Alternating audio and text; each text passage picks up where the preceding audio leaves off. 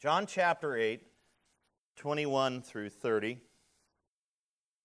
Two Sundays ago, we looked at Jesus' testimony about how he is basically the divine light bearer of Isaiah chapter 9, verse 2, who has come into the world to shine spiritual light on men, to shine truth on men, to shine the gospel on men and lead them out of darkness.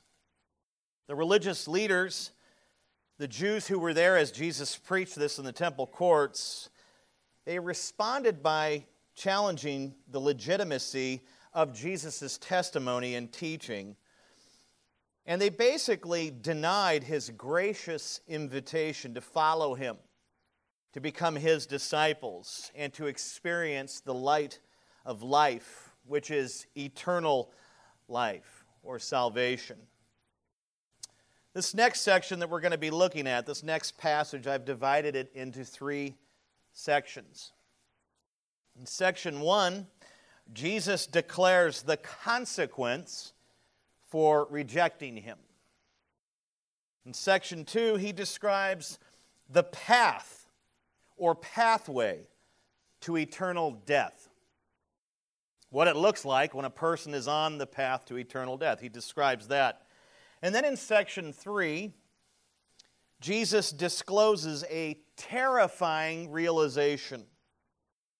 So he declares the consequence for rejecting him, he describes the path to eternal death, and he discloses a terrifying realization. That is this text in a nutshell. Let's begin with our first section section 1, the consequence for rejecting Jesus. We see this in verse 21. Are you there? Chapter 8, verse 21. Jesus says this So he said to them again, I am going away, and you will seek me, and you will die in your sin. Where I am going, you cannot come. Jesus came down from heaven to secure everything we need for eternal life. That was his mission. He steps out of glory in heaven, he comes down, he becomes a man for the express purpose of securing everything his people need for eternal life, for salvation. And through his perfect obedience, perfect living, perfect obedience to God's law, He provides the righteousness we need.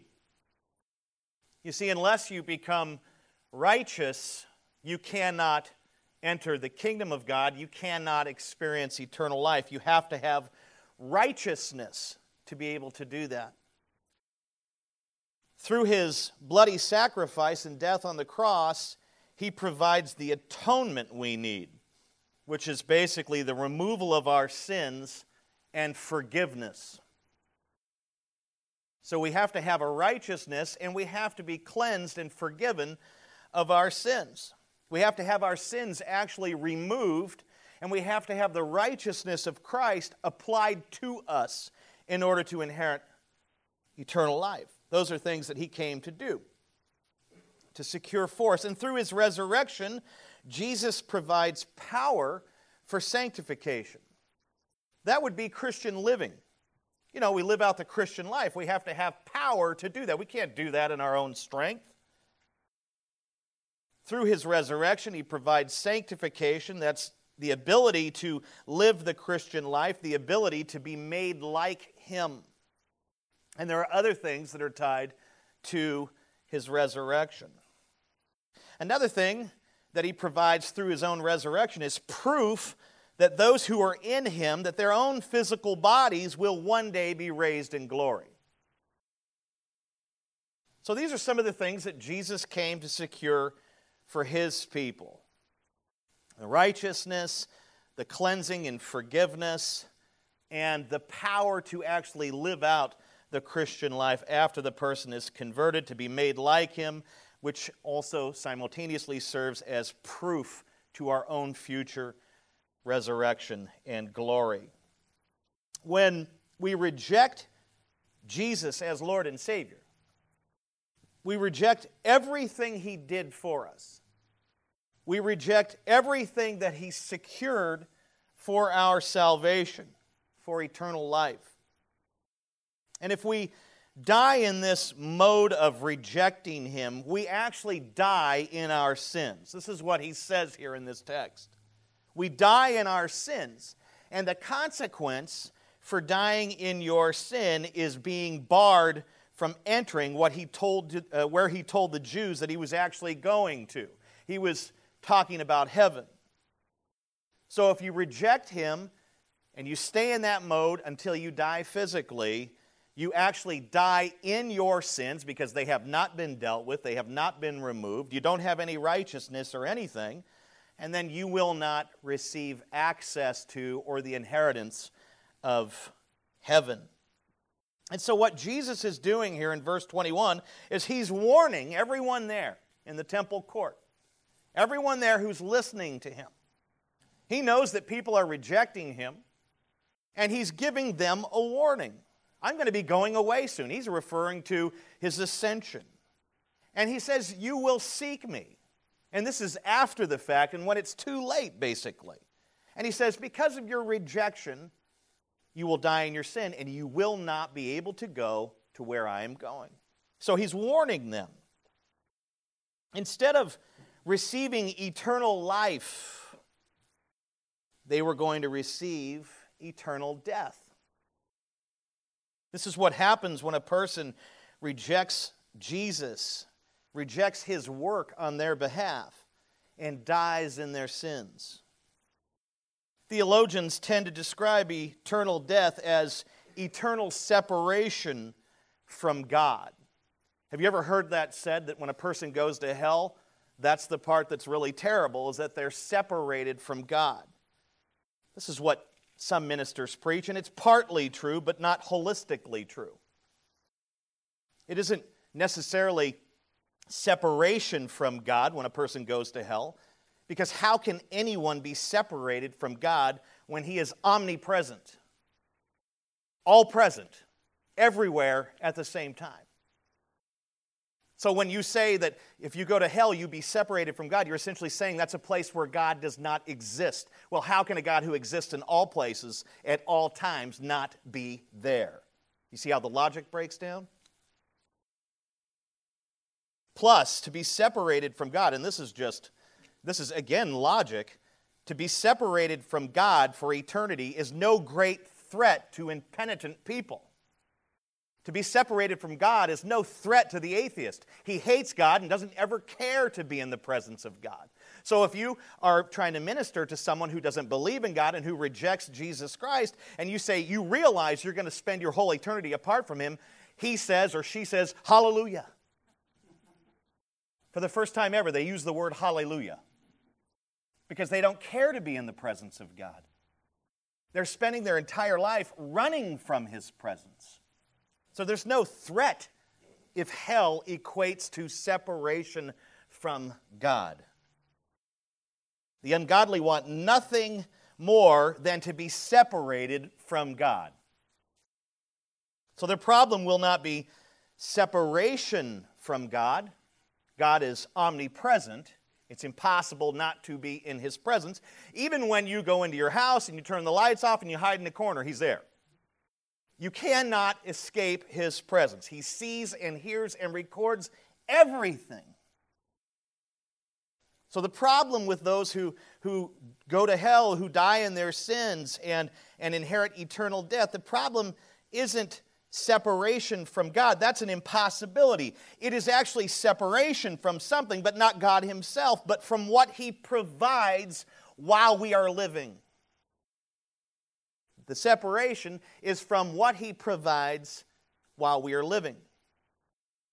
Three things I have for you. Number one, separation from God's common grace. God's common grace is everywhere and is being expressed in our world in innumerable ways. Breath in our lungs, The fact that you are breathing and taking in oxygen, that you are alive, expression of God's common grace for the believer, for the unbeliever. Sunlight coming through those windows, shining on your face when you leave, an expression of God's common grace. Money in your pocket, an income to be able to pay your bills, to be able to buy food, whether you're a believer or not, expression of God's common grace. Everything that you have, everything that you own, whether you're in Christ or not, is an expression of God's common grace. Everything comes to us through His common grace. Or some guys don't like the phrase common grace, they would say providence. And I'm okay with that. Food on your table. All of these things are examples of God's common grace. Everyone enjoys the benefits that flow from God's common grace unbelievers and believers alike. Scripture says in Matthew 5:45, "For he makes his sun rise on the evil and on the good, and sends rain on the just and on the unjust."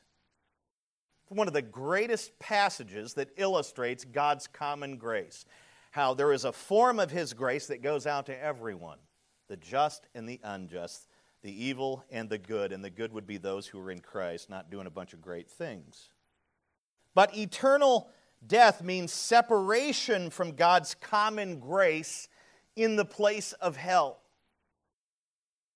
Hell is it's not like the earth, although I would say there are certain sections at times that become very hellish, where there is warfare and bloodshed and those things. But hell is is nothing at all like the earth and nothing at all like the worst places on earth. There is no beauty in hell. And believe it or not, you can actually find beauty just about anywhere, even in the midst of great struggle. There are no flowers in hell. There is no greenery in hell.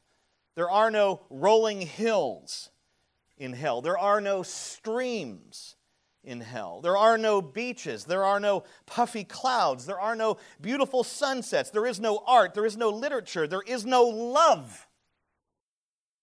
Hell is a place of torment and despair. Hell is hellish. People today scoff at hell and deny the gospel because they are comfortable. They are enjoying God's common grace, which causes them to downgrade and to diminish the threat of hell. But in reality, they have no idea for what awaits them. No idea. The story of the comfy rich man who died and went down into Hades in Luke 16 should cause us to immediately repent and trust in Christ. In the midst of his great thirst and terrible misery, he cried out for a drink, but his request was denied. He then asked if Abraham, who he had envisioned there, would go and warn his brothers about their own doom because they were on the same path to eternal death as he was on. And he says, Go warn my brothers. But that request was denied. Even water for our thirst is an expression of God's common grace. And there is no water for our thirst in Hades and then in hell, which comes later. There is none of that in hell. There is no expression of God's common grace, nothing good flowing forth from God in hell. Number two, it's not just separation from God's common grace, it's separation from God's mercy. Separation from God's mercy. The human race in its entirety has rebelled against God and continues to do so. The reason why all people are not instantly consumed by God's wrath is because He has chosen to be merciful. If God withheld His mercy for half a second here, this world would be destroyed. We are living in a dispensation, a period of grace, a period of mercy. But when a person rejects Jesus and dies in their sins, the mercy ends. It's cut off. Because God is omnipresent, he will be present in hell, and there will be no mercy flowing from him. Not as there is today, right here in our own lives. And this is what, to me, this is what makes hell truly terrifying. The terror of hell is, is not in the fire and the flames, as some would have you believe. It is not in the devil and the demons. It is in that God will be there in the fullness of his divine wrath. He will be there to exercise his justice and execute his punishment, rightful punishment and just punishment on the wicked. I remember years ago going to a thingy that one of the large churches in town had set up over at the Vintage Faire Mall, and it was this big tent, and the whole thing was it was called the 99 or something like that. And and, and when you you went into this tent, and it you walked through these corridors and stuff, and it had all these images of hell. And then you get into this big room where they've got this dude dressed up in a devil costume with a pitchfork going around and poking at people, and you've got demons in the back going at people and, and, you know, and all of this weird stuff, and it was crazy. By the time you get through the end of it, then they've got all these tables, and you can go sit there and fill out a card. I need Jesus because I don't want to go to a place like this. I'm like, it's just a stinking tent. And, and here's the deal it's a scare tactic that's used to goad people into making a decision for Christ, signing a card, and then, you know, then they land at this church that put this thing on. Here's the problem with it they left out the main component in the scare tactic. And that's the fact that God will be there in all of his wrath. The devil, do we not realize that hell is, is a place of punishment for the devil? He's not running hell. It, hell is not his domain. He is the prince of the power of the air. His domain is this darkened earth. Hell is a place that is consigned for his own torment. So he's not down there running hell like a prison warden. Jesus is the prison warden over hell. And that should terrify you. The whole tent thing was a joke. It just it wasn't frightening because it wasn't realistic. God is what makes heaven glorious, and God is what makes hell terrifying. It says in Hebrews 10:31 and this is talking about going off into hell. The person that does that, it says this, it is a dreadful thing to fall into the hands of the living God. It is a dreadful thing to fall into the hands of the living God. And those in hell will know God not as a merciful God, not as a, as, as a kind and loving God, not as a Messiah. They will know Him as a consuming fire. Hebrews 12 29. And what's amazing is it's a fire that comes forth from his justice and judgment that actually never fully consumes the person. It just burns them enough to keep them in torment forever and ever and ever. The late great R.C. Sproul wrote Hell is an eternity before the righteous, ever burning wrath of God, a suffering torment from which there is no escape and no relief. So in hell, you have separation from God's common grace, you have separation from His mercy. And third, you have separation from God's light. Hell is described in the Gospel of Matthew as outer darkness. Chapter 8, verse 12, 22, 13, and 25, 30. All three of those texts in Matthew describe hell as outer darkness. In 1 Peter 2:17 and Jude 1:13, hell is described as utter darkness. You have outer darkness in Matthew, you have utter darkness in Jude and 1 Peter. Now it is also described as a place of fire. Matthew 5:22, Matthew 18:9, Mark 9:43. It is described as a place of fire. It is described as a lake of fire, Revelation 20, 14 through 15. It is described as a lake that burns with fire and brimstone, Revelation 21, 8. So, the question that I have is how can there be darkness in hell? How can it be outer darkness? How can it be utter darkness? How can it be dark at all if there is fire in hell? Fire does what? It emits light. And I suspect that the darkness of hell has to do with separation from God's light, which shines forth from God's word. I think that's the reference. It's not necessarily a physical darkness, it's another form of darkness which shines forth from God's Word, from the Bible, from Scripture, from His revelation. What does the Bible call God's Word? A light for our paths. Psalm 119, 105. It says that God's word illuminates our minds. Psalm 119, verse 130, and 2 Corinthians 4 6.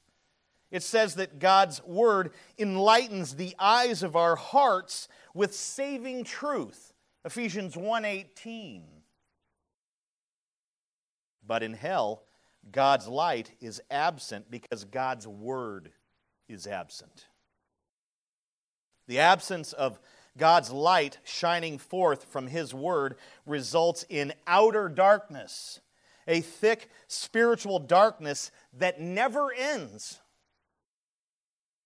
And this means that there is no possibility of salvation in hell because the resource has been cut off. Believe it or not, there are people out there that'll tell you, they're universalists, they'll tell you that hell isn't forever and that God is going to one day take the people that are in hell and save them and take them out. This is an impossibility with the absence of light that shines forth from his revelatory truth. How does faith come? By the hearing of what? If this is gone, there's no possibility of salvation. There's no possibility of illumination. There's no possibility of enlightenment and this is cut off. There are no Bibles in hell. And this ensures that those who have died in their sins and who are experiencing eternal death will remain in that mode for eternity. There is no redemption to those who go to hell. They are stuck in hell for eternity. They literally stay there forever. And you know what Jesus said? He said it right there in our verse. They will seek him. What does that mean? It means they will seek him for relief. It's not like they're going to get down there and start calling out for him to save them. That's not at all what they do. They still hate him, they're still his enemies. But they will seek him for relief. I need a drink. I need shelter from this blazing heat. I need, I need air conditioning. But they will not find him. And it's not because he's not there, he is. But it's because they cannot find him. He will not reveal himself to them in that way, not for relief, not for anything else. That's the first section. The first section. Section 2 deals with the path or pathway to eternal death. And we're looking at 22 through 25 here. And I see five warning signs. This is how you know if you are on the path to eternal death, if you are uh, pointed in the direction of experiencing the things that I've already taught you. Five warning signs here. Number one, these are the things that Jesus illustrates. Number one, self righteousness. Verse 22. self righteousness. It says this So the Jews said, Will he kill himself since he says, Where I am going, you cannot come? The religious leaders who are standing there listening to Jesus warn them literally responded by mocking him. They basically said, He is right if he intends to kill himself. If he kills himself, he will go down into Hades, which is not a place that we can go to because we are righteous. Can you believe that this is what they said? Well, what does he mean that we cannot go to where he is going? Well, I know a surefire way where we will not be able to follow him to where he's going. If he just offs himself, then he'll go to Hades, and we certainly can't go there because we've got it all together. We're self righteous. This is what they said to him. It's mind blowing that they're still breathing. And he's seeking to keep preaching the gospel to them. Jewish tradition taught that suicide was an automatic ticket to hell. This is their belief in that day. You kill yourself, you go straight to hell. And this is why they said that to him. Well, if you is he going to kill himself? Because then we know that we're not going to be able to go to be where he is because we're self righteous. We're not going to that place.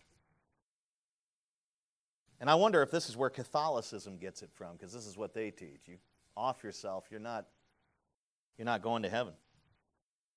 I don't even want to get into that discussion.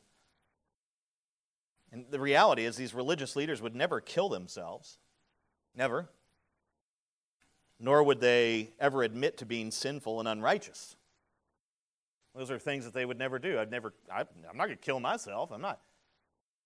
And you know what? I don't, I don't need Jesus. I, I, I'm, I'm, I'm pretty much perfect. I obey all the laws and do everything I'm supposed to do, and God is thoroughly pleased with me. This is their attitude. This is why they're saying what they're saying to him here. They believe they were on the path to eternal life because of their religiosity, because of their good deeds. But Jesus kept warning them. And this isn't the first time he warned them. He said something similar previously Where I am going, you cannot come. You're not going to heaven. You're not going to get eternal life. You're, on the, you're not on the path to eternal life. You're on the path to eternal death.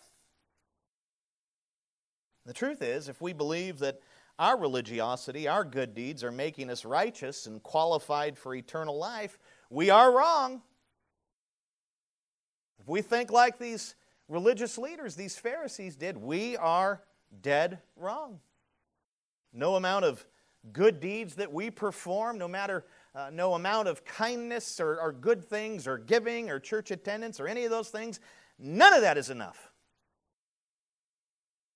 Luther once said, The most damnable and pernicious heresy that has ever plagued the mind of man is the idea that he can make himself good enough to live with an all holy God. And yet, this is the basis of all false religion, isn't it? And it's even the basis of some forms of false Christianity, where it's all about earning and earning that right standing with God through your behavior. Better keep it up. Better keep doing the right thing. Years ago, my, my own father, whom I don't speak to very often, and that's pretty much his doing, not mine, but I did contact him one time to tell him that I had preached my very first sermon. And he congratulated me and was very happy about that. And then he proceeded to ask a bunch of questions about the church that I had preached at and the church that I was a part of. And, and, and he asked weird questions like, do they have a band and do they have instruments and stuff on stage? I said, Of course. He goes, See, that's not a scriptural church, son. That's not scriptural. And we got into this huge debate and you know about music and all this stuff and it was just weird and and I just told him I said so so are you telling me that that according to your understanding it's it, the reason why you're going to go to heaven and get eternal life is because you're eliminating things like, you know, musical instruments. I mean, heaven forbid, I'm going to hell because we've got a guitar up here. Is this, is it, is it a process of, of removal that gets you there, like you take these things out of your life and you keep them out of your life, and that's pleasing to God and giving you the righteousness you need? I mean, wh- where are you going with this? I said, Are you, do you believe you're going to go to heaven? He goes, Well, only after I've done as much as I can do, then it's up to God. Of course, I invited him to our church. Well, you need to get out of wherever you're at if that's what they're teaching you. Oh, no, you, you don't understand. I don't understand. Okay, that's fine. I don't understand. I'm an idiot. I know it. the idea of earning, the idea of righteousness, the, the process of elimination. Well, if I just take Mormons, if I just take caffeine out of my life, God's going to be happy with me. Yeah, but I'm not going to be happy with me.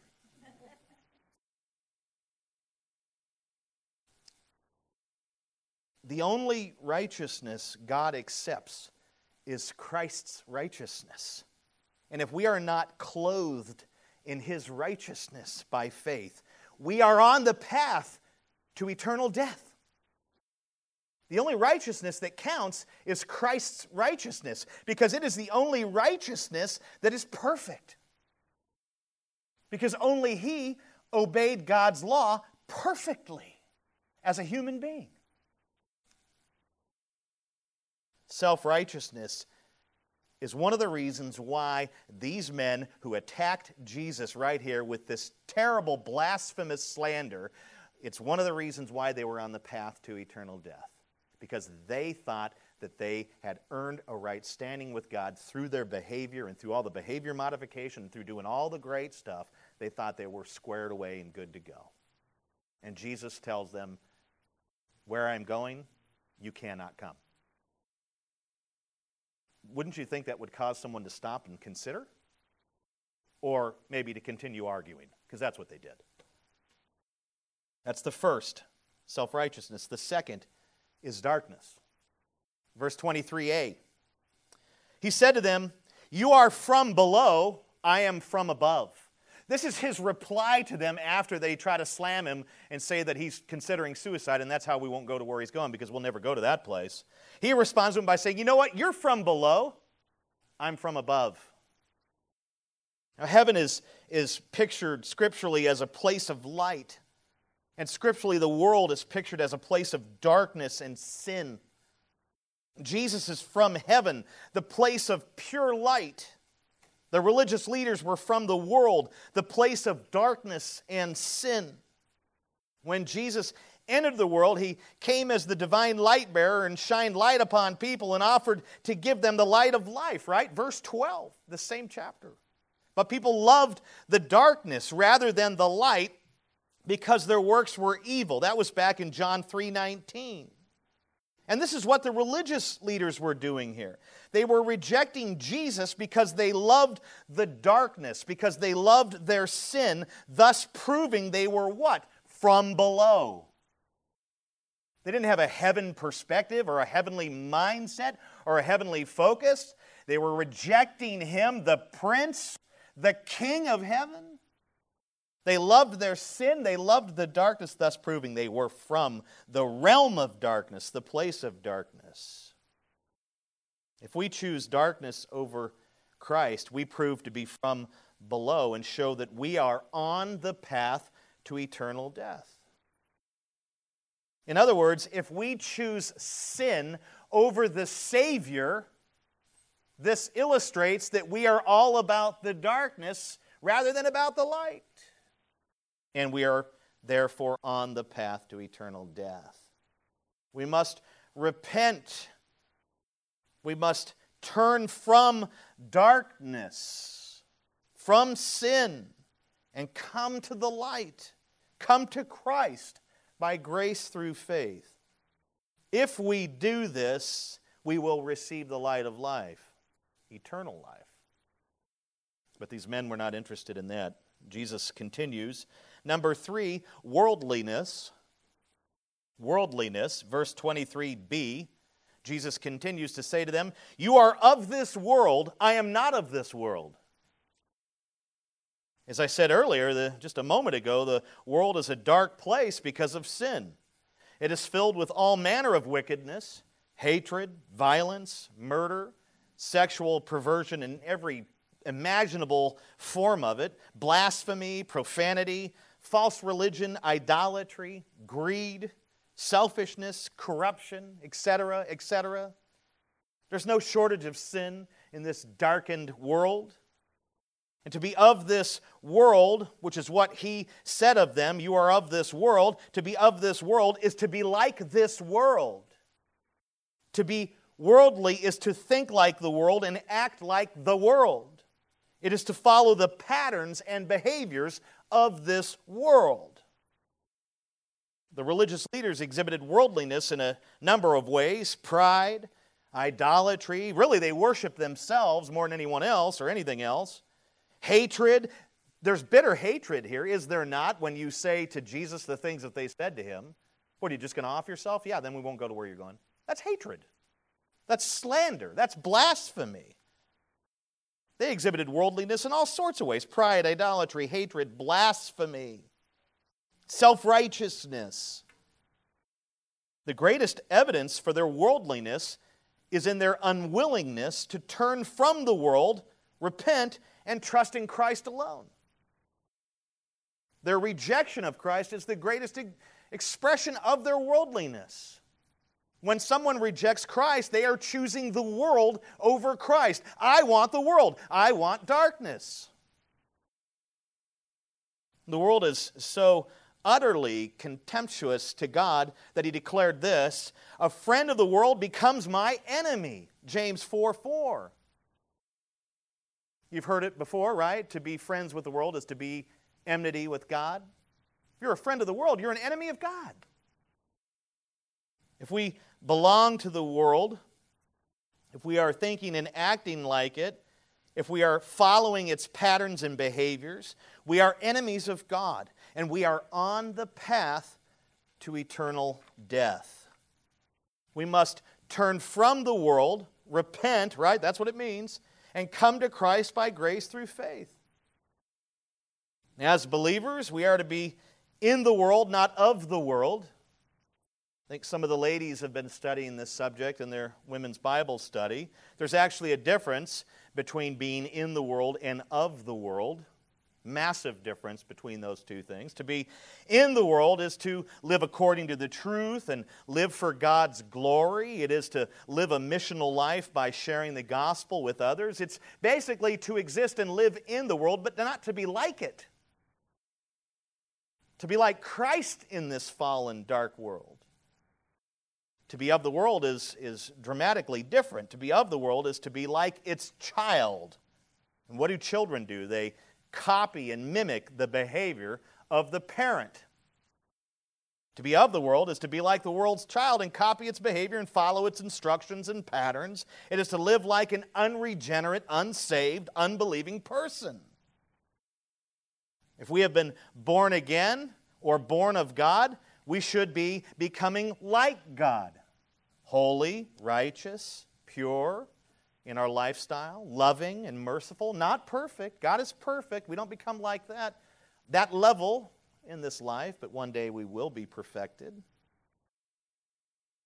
If you're a Christian, live in it, don't be of it. It's interesting that the subject that we're looking at with our reading correlates perfectly, perfectly with this stuff. We've been raised with Christ. Next Next week, we read a section that talks about raised to new living. You know, through the resurrection, we, we live a sanctified life. We live differently. It's stuff that we're, it's amazing how God threads it all together. It's not me. Number four, unbelief. Verse 24. I mean, this is obvious. Jesus says to them, I told you that you would die in your sins, for unless you believe that I am He, you will die in your sins. Here, Jesus gives the clearest warning in this entire passage. If the religious leaders continued in their unbelief and rejection of Jesus as their Christ, as their Messiah, they would die in their sins. Now, we've already covered what happens when a person dies in their sins, right? They experience eternal death and separation from God's common grace, mercy, and light.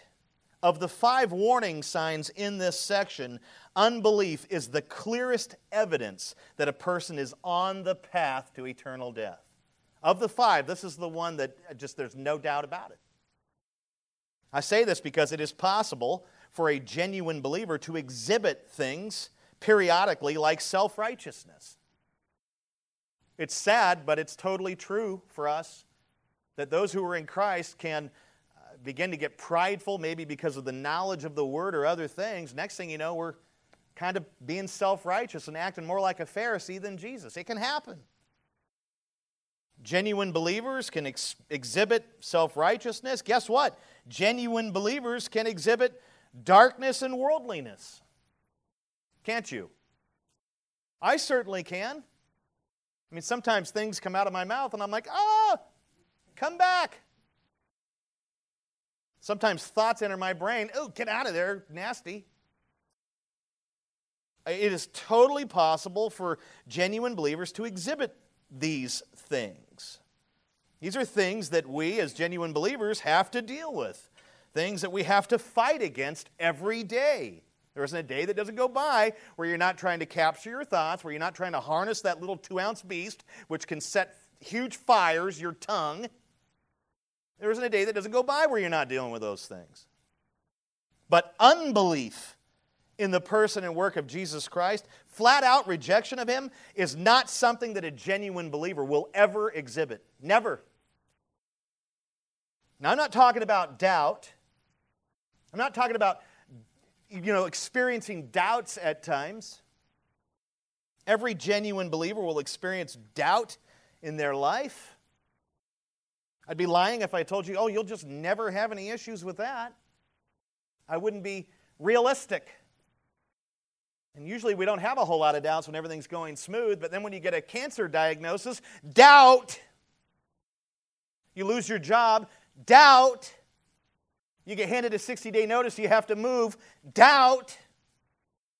I doubt God's going to provide. I doubt God loves me. I doubt, doubt, doubt, doubt, doubt. Downton Abbey.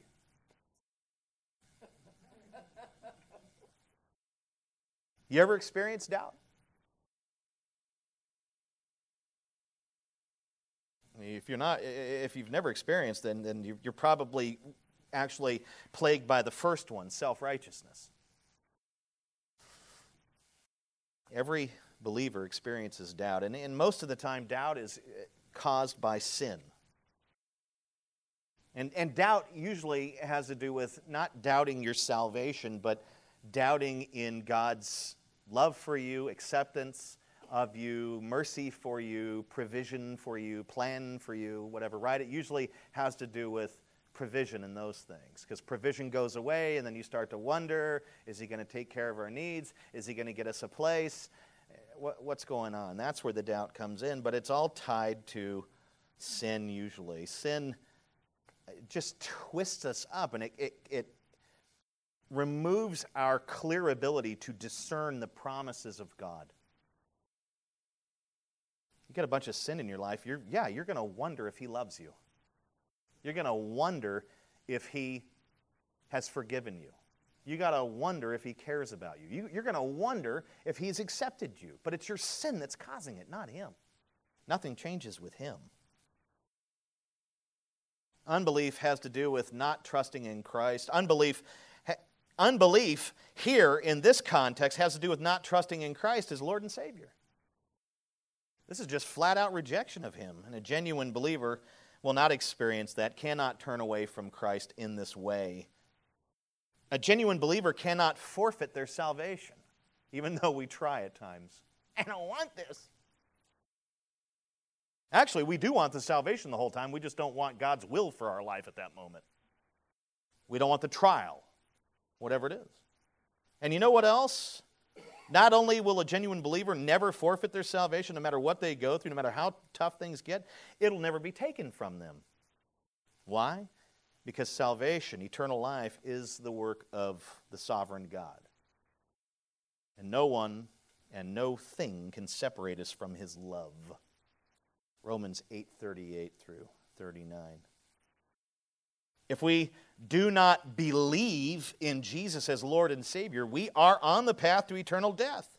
We must repent and put our trust in Christ alone for our salvation before it's too late, before we die in our sins. As Mike said earlier, today is the day of salvation. Repent and trust Him now.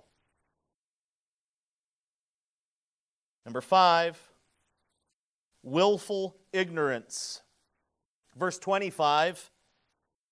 So they said to him, This is the religious leaders speaking to Jesus, Who are you? Jesus said to them, Just what I have been telling you from the beginning. Now, the religious leaders had listened to Jesus' sermons and declarations and proclamations about who he is and why he came for two and a half years. His ministry's been going on for two and a half years at this point in the narrative. They were there to hear all the sermons and every proclamation, and now all of a sudden they're asking, Who are you? No, they knew who he was, but they refused to believe in him. This is a classic case of willful ignorance where people pretend not to know what is obvious. See a lot of that in our day and age, don't you? Years ago, when I worked in car audio, it's funny. Uh, it was in a shop right up the street here. I mean, all this times I worked in stereo was always on dang McHenry, but it was right up by Five Points up here, and I worked in this little shop, and it was the very first shop I ever worked in. I was not working with Carla's brother at the time. This was pre Carl. And uh, I, I, was working in this shop, and, and uh, I didn't even think I was getting paid. I just kept showing up at this place, and, and then all of a sudden I was helping everyone, and I wasn't getting paid. I'm now putting that together. That's not right. Stupid. This guy comes into the shop and and he's just looking around browsing tall guy and he's browsing and all that and kind of watching him. You know in car stereo you got to watch people. They'll try to steal stuff. Not everyone. I mean you don't want to be like stereotypical right? Like just following people around you know so i was just kind of like watching him and all that and then I noticed the counter that he was standing in front of was slid open, and there was a radio that was on the glass shelf that wasn't there anymore. So, and then he was act, acting very sheepish. And then I walked around him and looked at him, and he had stuffed it down the front of his pants, but all the wires were hanging out. it looked like a fountain of wires coming out of the front of his pants. And so I said, Sir, you're trying to steal that radio. Give it to me at once. And he goes, What radio? the radio that's sticking out of the front of your pants. Give me the radio. Oh, this radio? I don't even know how it got there. You opened the counter, pulled it out of the counter, and slid it down to the front of your pants, and you weren't smart enough to put it a little lower where I couldn't see the wires. So give it to me. And he's sitting there literally looking me in the face saying, I have no idea how that got here. It must have slid off the counter, fell down my pants. This is what he's telling me. I'm like, you got to be kidding me. So I just take it and jerk it out of his pants and say, get out of here before I call the police. He turned and walked out. Classic case of willful ignorance. Not owning what he had done, denying that it had ever happened, although the evidence was clear. And I certainly did not want to grab the radio or even put it back in the counter after where it had been. I should have made him pay for it. You own that thing now, $89.99 classic case of willful ignorance. You, you know what we call that? Playing dumb. You remember that phrase? Oh, he was playing dumb. He, he was just playing dumb. And that's precisely what they're doing here. They know precisely who Jesus is. They don't believe that he's Messiah or Savior, but they know who he is, they know where he's from, and they know his message, and they know what he's been saying about himself. And all of a sudden they say, Who are you? like they just met him for the first time. No. And people do this all the time with Jesus. They know who he is, they know why he came, but they act like they don't. Those who do this, those who are willfully ignorant, play dumb with Jesus, are on the path to eternal death. And here's the deal if I'm describing you, if this is you, if you've just been pretending that he never came or that he didn't, he was just a good person and not a Messiah, if you've just been playing that whole game and denying uh, who he is and all of that, if you've been playing that willful, ignorant, playing dumb game, here's, here's my advice to you. Stop playing games. Stop pretending that Jesus doesn't exist or didn't come to do what he did, didn't come to save us. Stop the game. Stop playing willfully ignorant. Repent of this nonsense and trust in him alone by grace through faith. No one will be able to plead ignorance before the throne of God on judgment day. No one. You won't be able to say, I just I never heard about him. I, I don't I don't I didn't know anything about him. You'll, you won't be able to plead that. God has made himself known to all men, and all men are therefore without excuse. Romans 1:20. Can't be willfully ignorant at judgment. Repent and believe in Jesus right now. Now let's look at our last section. This part goes pretty quick a terrifying realization.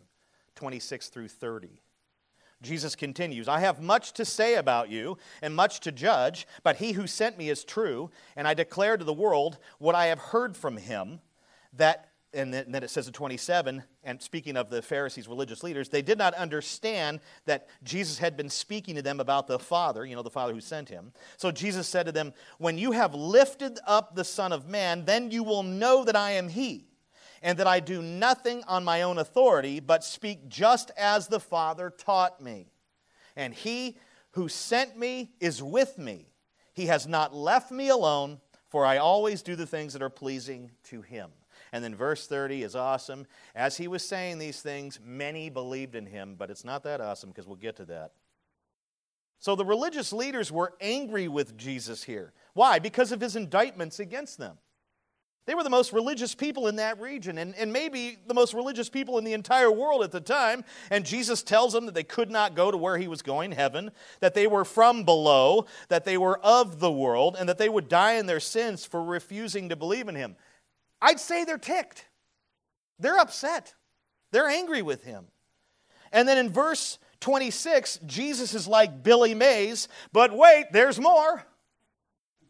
Literally, this is what Jesus does. He's like an infomercial. But wait, there's more. He tells them that he could say much more about them and render more judgments against them. Oh, what I've told you isn't you in your entirety. I know everything about you, all of your sins, and I have much to say and judge about you. But guess what? This isn't the time for it. Apparently, their list of sins was pretty long but Jesus didn't have time to get into it. He tells them, He who sent me is true, and I declare to the world what I have heard from him. In other words, my Father's indictments against you, or my indictments against you, are the Father's indictments against you. I'm just simply telling you what the Father has told me about you. So deal with it. And of course, they misunderstood him as usual. The religious leaders and others present would one day, would one day awaken to a terrifying realization. And Jesus discloses it in 28 that they rejected, crucified, and killed the one whom they should have worshiped Jesus Himself. That's the terrifying realization. The one that we rejected, the one that we blasphemed, the one that we killed is the one whom the Father sent that we were supposed to worship. Oops! For some, the realization came too late after death. They died in their sin and went off to eternal death. How tragic. For others, it came on the day of Pentecost. Acts 2:37 tells us that 3,000 Jews were cut to the heart when they realized what they had done to their own Messiah as Peter preached. Jesus also tells them that the Father is always with him and that the Father is pleased with what he is doing. In other words, the Father approves of his indictments against them. Jesus' indictments of them, the evidences that he gave for their behavior and their position, were the Father's positions or opinion against them. Lastly, as Jesus was saying these things, many believed in him. The following verses seem to indicate, though, that these believers were not true believers. J.C. Ryle said, There is nothing to show that they had true faith. They appear to have acted under the influence of temporary excitement without considering what they were doing. And as you read along, you'll Jesus ends up calling says to them that their father is the devil and these things. I mean, that's that's not the way you speak to a genuine believer, is it? Read the text yourself. We'll get to it. So I don't think they were truly converted. I think something happened, but it wasn't the real deal. And that's frightening to me. That you can proclaim the gospel and people will s- respond in some capacity and not actually know the Lord at all. Uh, how many people have made a profession of faith and, and, and didn't stick that out? How many people have been baptized in the name of the Father, Son, and Holy Spirit, but were never a true believer? It happens. It happens. And I want to close with this. I just want to ask you what or which path are you on? Are you on the path that leads to eternal life? Have you repented of your sin and put your trust in Christ alone for your salvation? Do you have the Holy Spirit? And you can tell, He convicts you of your sin, He gives you joy, He instructs you day to day on how to live your life. He witnesses through you, He fills you with the power to obey the Word. You can tell if you have the Holy Spirit. It's not a feeling, though. It's a reality that is affirmed through your own actions and love and devotion to God. If it's all about a feeling, then there's some days you're going to feel like you have the Spirit, and most days you don't. It's not a feeling, it's a reality. Do you have the Holy Spirit? Do you love the light and walk in the light? One of the ways that we walk in the light is by loving each other. Is your life characterized by faith, the presence of the Holy Spirit, devotion to God? If it is, you're on the path to eternal life. Hallelujah. Or are you on the path that leads to eternal death? If your life is characterized by self righteousness, darkness, worldliness, you could be. If you're not fighting against these things and constantly turning from them like day to day, it could be that you've never been born again and do not have the Holy Spirit. The defining mark is warfare against sin. That's one of the ways that you know you have the Holy Spirit. If you're battling against sin, if you're battling against your own sin, not everyone else's, yours. Some people spend tremendous amount of energy fighting everyone else's sin for them. But they are blind to their own, which proves that they do not have the Spirit. The Spirit will convict you long before it convicts somebody else through you. Most of the time, when you go to somebody else, you'll realize because of the grace of the Spirit that you can't call them out on that because you're doing it 10 times more.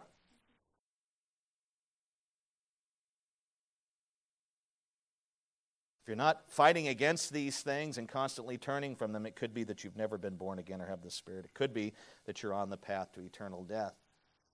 If your life is characterized by unbelief and willful ignorance, you are definitely on the path to eternal death. No doubt about it. If you do not believe in Jesus as Lord and Savior, if you have not submitted to His Lordship, given Him yourself, no doubt you're on the path to eternal death. What are you to do? Repent. Turn away from the darkness. Turn away from sin. Turn away from the world which is perishing. And turn to Christ. That's not all you're to do. Believe. Trust in the person and work of Jesus Christ alone for your salvation. Believe the gospel that Jesus lived for you, that Jesus died for you, that Jesus was buried for you, that Jesus rose from the dead three days later for you. Believe in the totality of who He is and in the totality of His work for you. Believe that your righteousness comes from Him. Believe that your cleansing and forgiveness comes from Him. Put everything, all of your stock in Jesus and in no one else. Do it now. The Bible says if you do this, you shall be saved. You shall be saved. Acts 16 31. You shall be saved.